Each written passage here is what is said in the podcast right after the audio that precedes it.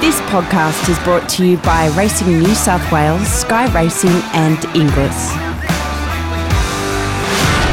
Sunday, July the fifth will be a unique day in the long history of Inglis when two major sales come together as traditional physical auctions at the world-class Riverside Complex at Warwick Farm. At ten a.m. sharp, Easter Round two will get underway with ninety-four outstanding lots by world-class stallions like Brazen Bow, Deep Field, Dundeel, Exceed and Excel, Not a Single Doubt, Fastnet Rock, Frankel, I Am Invincible, Lonro, Schnitzel, Piero and So You Think, with first season sires like American Pharaoh and Capitalist represented. Inglis have decided to bring the famous scone sale to Riverside this year with a catalogue of one hundred fifty-six lots. This auction will begin immediately after Easter Round two concludes. All horses will be at Riverside from Thursday, July second for your inspection. Who would have thought the famous Easter sale would have a winter session? Who would have dreamed the popular scone sale would come to town? Inglis have taken extraordinary steps to accommodate vendors and buyers in extraordinary times. It's really happening. Easter Round two and the scone sale together under the same roof on Sunday, July fifth. My special guest is Darren Flindell. You had a very happy stint at the non-T A B Mossvale Dog Meetings, which raced forty Saturdays a year, and it was a very long day. What was the format? Basically, we'd have uh, seven races in the morning starting at eleven o'clock. Mm-hmm. Then we'd have a lunch break of an hour and a half and then return with a afternoon card of some thirteen races. It was a it was a delightful little country track that had the seven bookmakers that all formed a circle, and generally it was always a very cold day there. The broadcast box is at ground level, which was very convenient to do the last second dash from the betting ring to have that last minute bet, mm. dash into the box um, without losing too much breath and announce that they're moving into the boxes, the green light's on, and here we go. Mm, you were working um, under high pressure in that era. Yeah, yes. Well, I was I was quite slim and I, I'd move very quickly as well, so uh, that wasn't a, wasn't a great um, an issue at the time. But um, it was a very enjoyable place to, to work. And I think typically when you you attend country meetings, it's it's so relaxed and and you build up great friendships.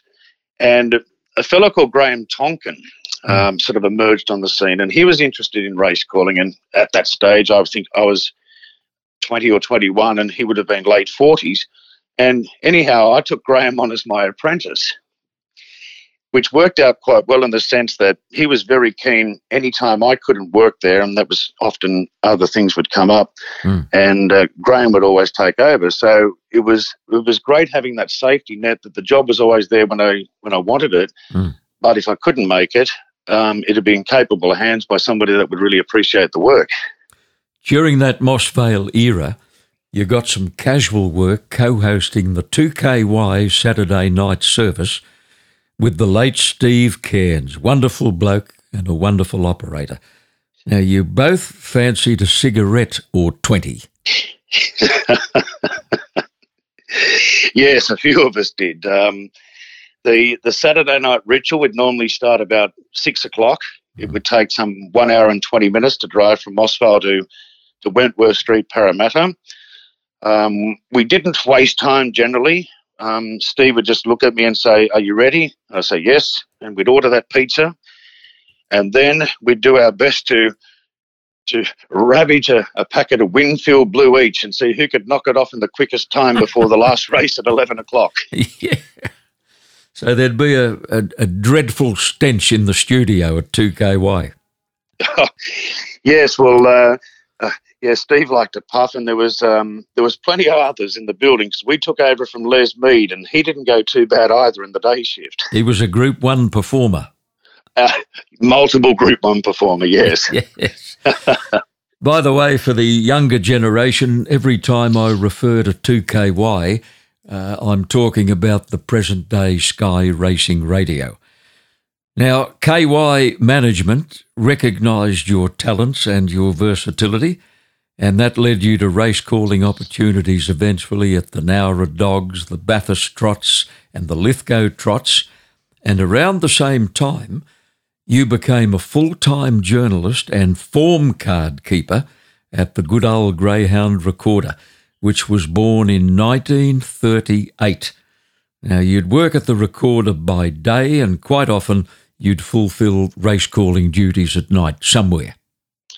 Basically, at, at that age, I, I had very little social life. It, it basically was all work, and I absolutely loved every moment of it. Working at the Greyhound Recorder, the building we worked in at Summer Hill, it was definitely built in nineteen thirty-eight. I, I've never seen a more decrepit place yeah. to work in. And uh, speaking of smoking, um, this is what started the, the smoking at the time. Every single person, it was like a warehouse, smoked in there. You could hardly breathe. Mm. And I ended up taking it up myself just so I could fit in. Otherwise, mm. it was unbearable. Yep. Isn't it? It's funny, the life we live in now, people people would find it very hard to believe that, um, well, you could smoke in a lift uh, back in that era, mm. and uh, that was common in the workplace. At the movies, restaurants, anywhere. Mm. Greyhound Recorder, Darren, I believe, was purchased last year by an organisation called punters dot com dot a u and continues to service the dog punters to this day. Well, well, that's good to hear. Um, I, I haven't actually purchased a Greyhound Recorder in, in, in some time, but, um, yeah, I think punters dot com are, are providing a very good service to the industry, so it, it's pleasing to hear that. I think it was around nineteen ninety-six when Sky got you on board at a time when they were servicing pubs and clubs only. Your first assignment was called Late Mail, which was a tipping program. Tipping all three codes? Yes, and I must thank the the great, late Nick Roban uh, for his assistance there. He was an integral part of getting me into that position. Uh, Sky were looking for, for somebody to, to take over a, a new role, and we went in late one night uh, that Nick organised with Brad Adam at the time, who was one of the directors, and we, we did a dummy run. Then I was back the next day to do it for real. John Morris was in charge at that stage. Mm. And John came up to me and said, after we did it, hmm, can you do a wins or not? I said, what do you mean? He said, with the tie. I said, oh. He goes, I'll show you. Yeah. If you can do the wins or not on your own, you can start tomorrow. He was from the era of wins or nots, John Morris. Mm. And uh, I've always been very particular the way I do my ties, and mm. always um, thanks to John for that. Mm, I'm very proud to announce, Darren, that I still use a wins or not. I'm from the same era. Mm, good to hear. Then came the precursor to In the Gig as we know it today.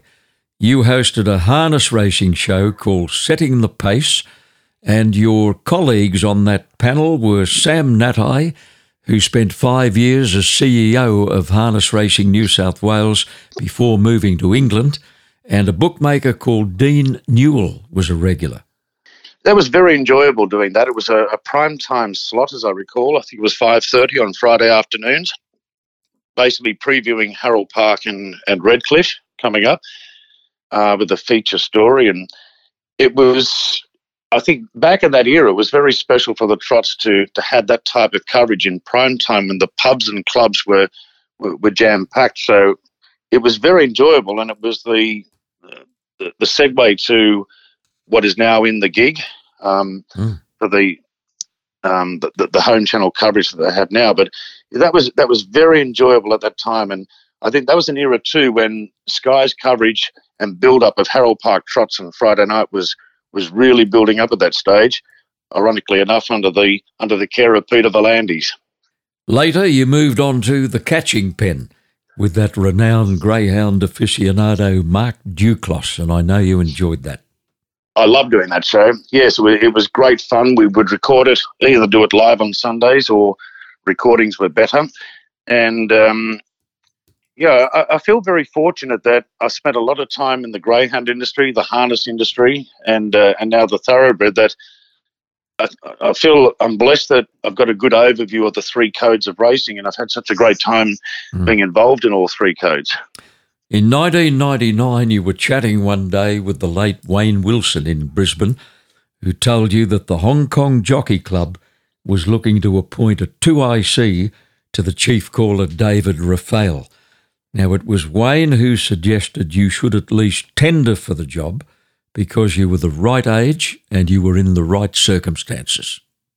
It was it was an interesting period of time there because I was I was doing mostly presenting work at Sky, and deep down it was upsetting me that The, the calling opportunities were, were few and far between. And I think at that stage, Hilton Donaldson uh, was number two behind yourself. And Hilton was very was very helpful with me. Quite often I'd go to the provincial meetings with Hilton and call a race or two or fill in for him when he was on holiday. So I think that was the opportunity that Wayne Wilson got to hear what I was capable of uh, calling the gallops.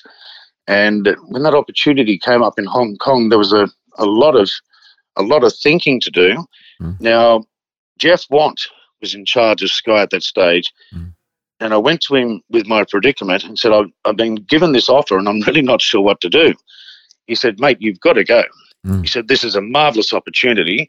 You go, go for two years, and if it doesn't work out, your job will always be here for you. And no, I thought that's, I all, I, yeah. that's all I needed to hear. Mm. You told me and, once that arriving in Hong Kong for the first time was quite a lonely experience. You had the sum total of three hundred dollars in your kick, mm-hmm. and you knew nobody. I remember when I first arrived in the South Pacific Hotel in Causeway Bay and uh, and walking out for a little look around and that feeling of the neon lights everywhere. Mm. And after about ten minutes, I thought, have I already walked down this street or not? Or am I going around in circles?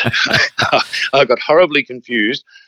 I went into a bar with a one thousand dollars Hong Kong note, which is basically um, like one hundred twenty Australian dollars. Anyhow, I put the note down, I ordered my beer, and the change came back and it was like four hundred eighty dollars or four hundred twenty dollars. Mm. And I thought, what the hell has gone on here? Have I just paid five hundred twenty dollars for a beer? And then yeah. I've realised they've given me change for a five hundred dollars note, mm. not the one thousand dollars. So I protested yeah. because this is all I've got. I, two beers and I'm out of play. Mm. Um, just that that feeling in the, in the first night or two in Hong Kong, I thought, what have I done?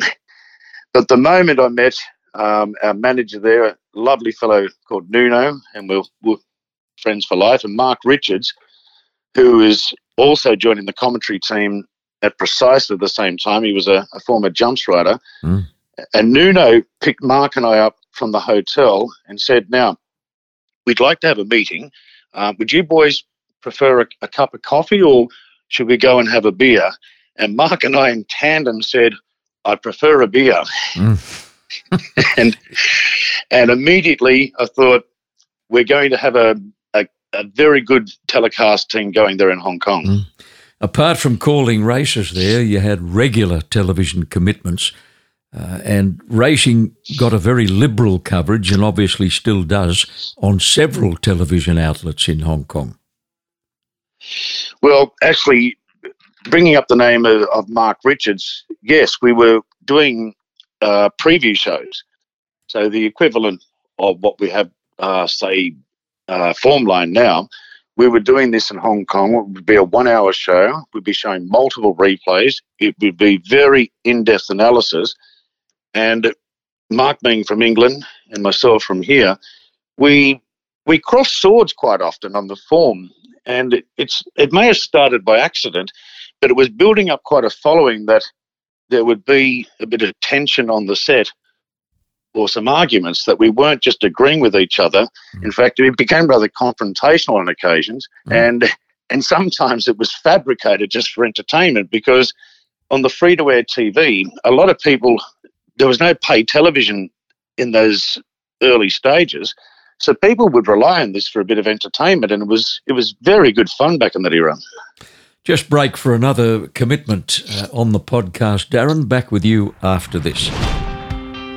You only need to talk to country-based owners and trainers to realise that the Tab Highway concept has been a runaway winner for Racing New South Wales. The scheme met with some opposition when introduced in two thousand fifteen, but it wasn't long before the Tab Highways captured the imagination of regional horsemen. Early days, trainers like Matt Dunn, Matt Dale, Danny Williams and Terry Robinson dominated the weekly highways, but now there seems to be a different winning trainer every week. For bush owners, the prize money has been a revelation, while punters love the highways as a betting medium.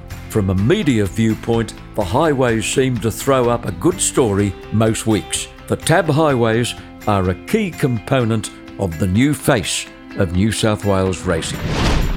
Not everyone realises that the Jockey Club controls every facet of the racing industry in Hong Kong. They are really the supreme power. Now, you tell me the horse population over there very rarely exceeds eleven hundred horses.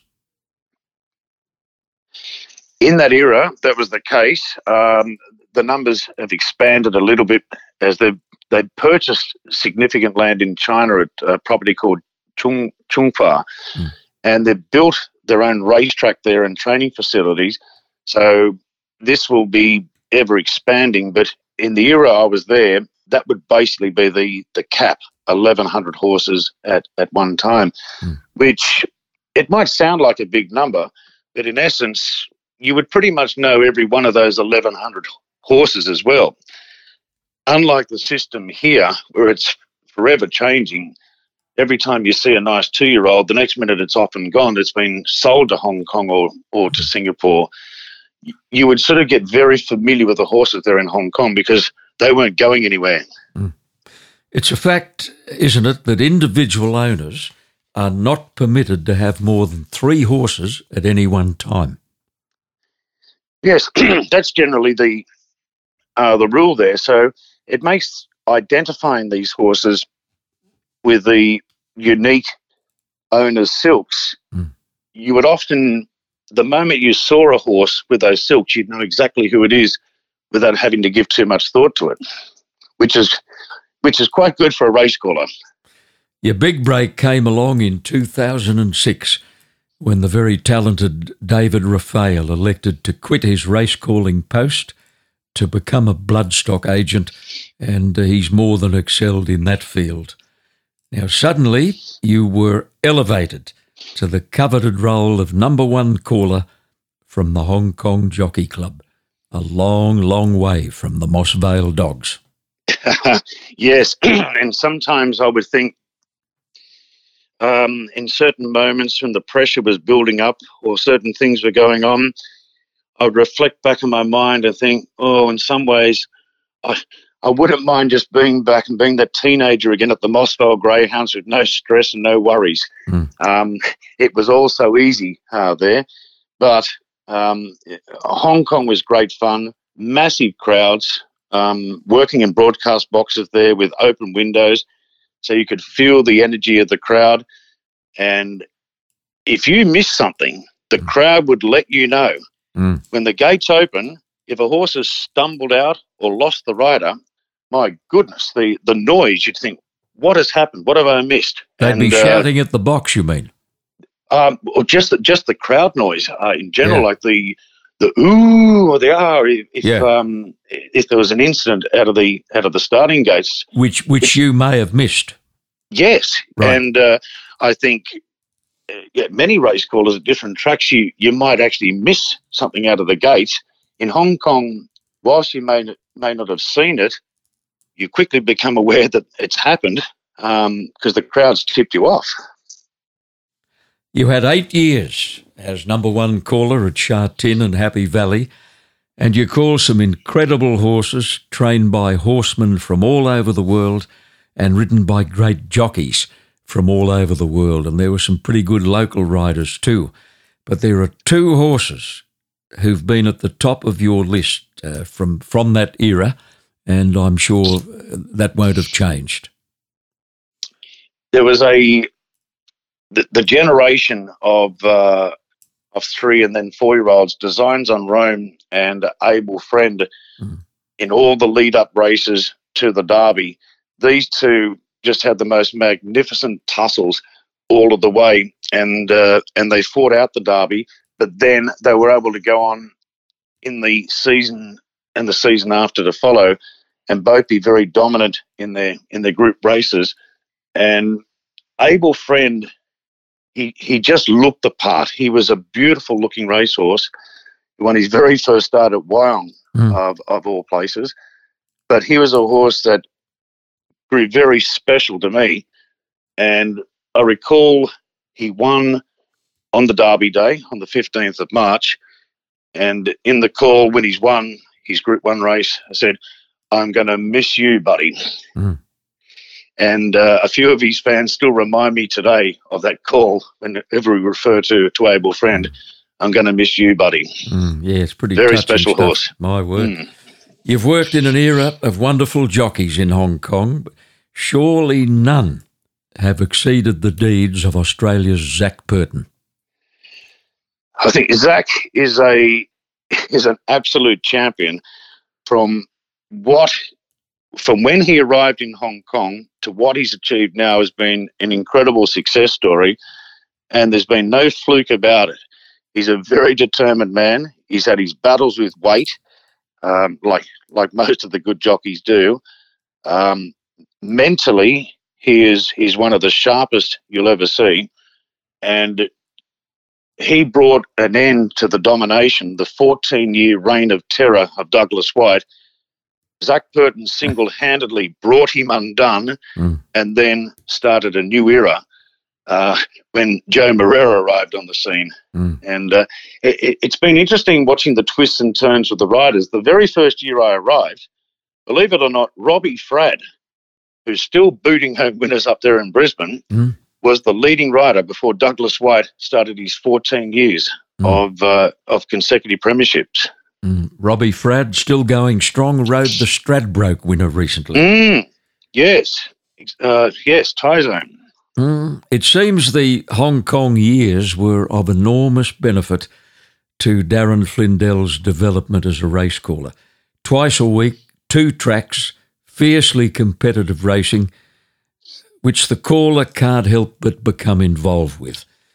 Was Hong Kong your making? Oh, definitely. Yes, it was. Uh, and in many respects, the best years of my life as well, uh, not just professionally, but I think um, socially. Um, the, the nightlife in Hong Kong is so enjoyable, and its location, it is just so strategically positioned where you can visit all parts of the world without it being a a big drama or a long flight. Mm. And I got the opportunity to visit most parts of Asia. There's not many Asian countries that I haven't been to. Mm. And having that life experience as well just would not have been possible had I not taken that role in Hong Kong. Mm. I heard somebody say recently, Hong Kong is halfway to everywhere. That's the best way to describe it. In contrast, now when you go on a holiday, and I don't I don't travel particularly well, after four hours or so I get very restless, mm. and I'm looking at the map on the in-flight screen and think, oh my goodness, we haven't even left Australia yet. We're just we're just approaching Darwin. That's right. It's a big island. Oh my goodness. Whereas you get on a flight from Hong Kong, you could be anywhere in Asia and mm. no flight would be longer than four hours. Yeah. You know, you sometimes make reference to having backed a horse, which intrigues me because not all callers can handle both things, the punt and the call. I could never do it, and I can mm. name several other callers who abstained when they were calling races. But then there were others like the late Bill Collins who reckoned he was better when he'd had a punt. You're obviously not distracted by it. To be honest, John, I feel like, well, I like to think that I am better by having a punt because it means I'm very focused and I I'm aware of what's going on. Mm. Um, it's not just studying names uh, for a race and spitting them out, because I've I've sort of done the form on the meeting, and it gives you a, a sort of a feeling of who's in which race and who, who the chances are. And quite often it also means that I'm looking I'm looking for the favourite on the home turn, whether it's going well or it's not going well, mm. or I, I'm just sort of aware that I need to be looking for such and such because I'm aware of its price and what its capabilities are. So it, it's it's it's an interesting um, topic because it, it's it can be quite divided. Race certain race callers do not want to have bets in races that they're calling, mm. and others thrive in it. And uh, I guess I'm in that second category. Mm. It's probably fifty-fifty, really, in my experience over a lot mm. of years. I, I wouldn't say I've ever been a big gambler. Mm. And uh, that two hundred dollars wager I had on Bounding Away, typically my bets wouldn't be any higher than that on a single bet these days. I might spend mm. two hundred dollars on a quaddie or a, or a mm. big six, but I don't typically have two hundred dollars win bets either. Even a man like the late, great Ken Howard Uh, wasn't a regular punter. He wasn't an habitual punter when he was calling races. Uh, he, in fact, in, in, in his later years, he would support only horses that he owned or part-owned himself. And I can remember him having a very big wager. He had five hundred dollars on a little horse called Liddell at a Canterbury Saturday meeting. It's got to be forty years ago. So five hundred dollars was a pretty good punt. And Liddell looked beaten seventeen times in the straight and finished up getting there by a nose. He beat a horse called Sound Queen. Neil Campton rode Liddell and Hilton Cope rode Sound Queen. That's how long ago it was. Let's bring back Saturdays at Canterbury Park. You're talking like an old Clempton Park boy. Yes, I love the place. Well, Darren, you're a youthful fifty-one. You've got a lot of experience under the belt now. And you're exactly where you dreamed you'd be in the days when you enrolled at Max Rowley's radio school. The best years are yet to come, Mister Flindell. It's been a delight having you on the podcast. Thanks for your time. Well, thanks very much for having me, John. And, well, you've, you've made me feel very warm inside when you say the best years are yet to come. And this podcast was produced by Supernova Sound. This podcast is brought to you by Racing New South Wales, Sky Racing and Inglis.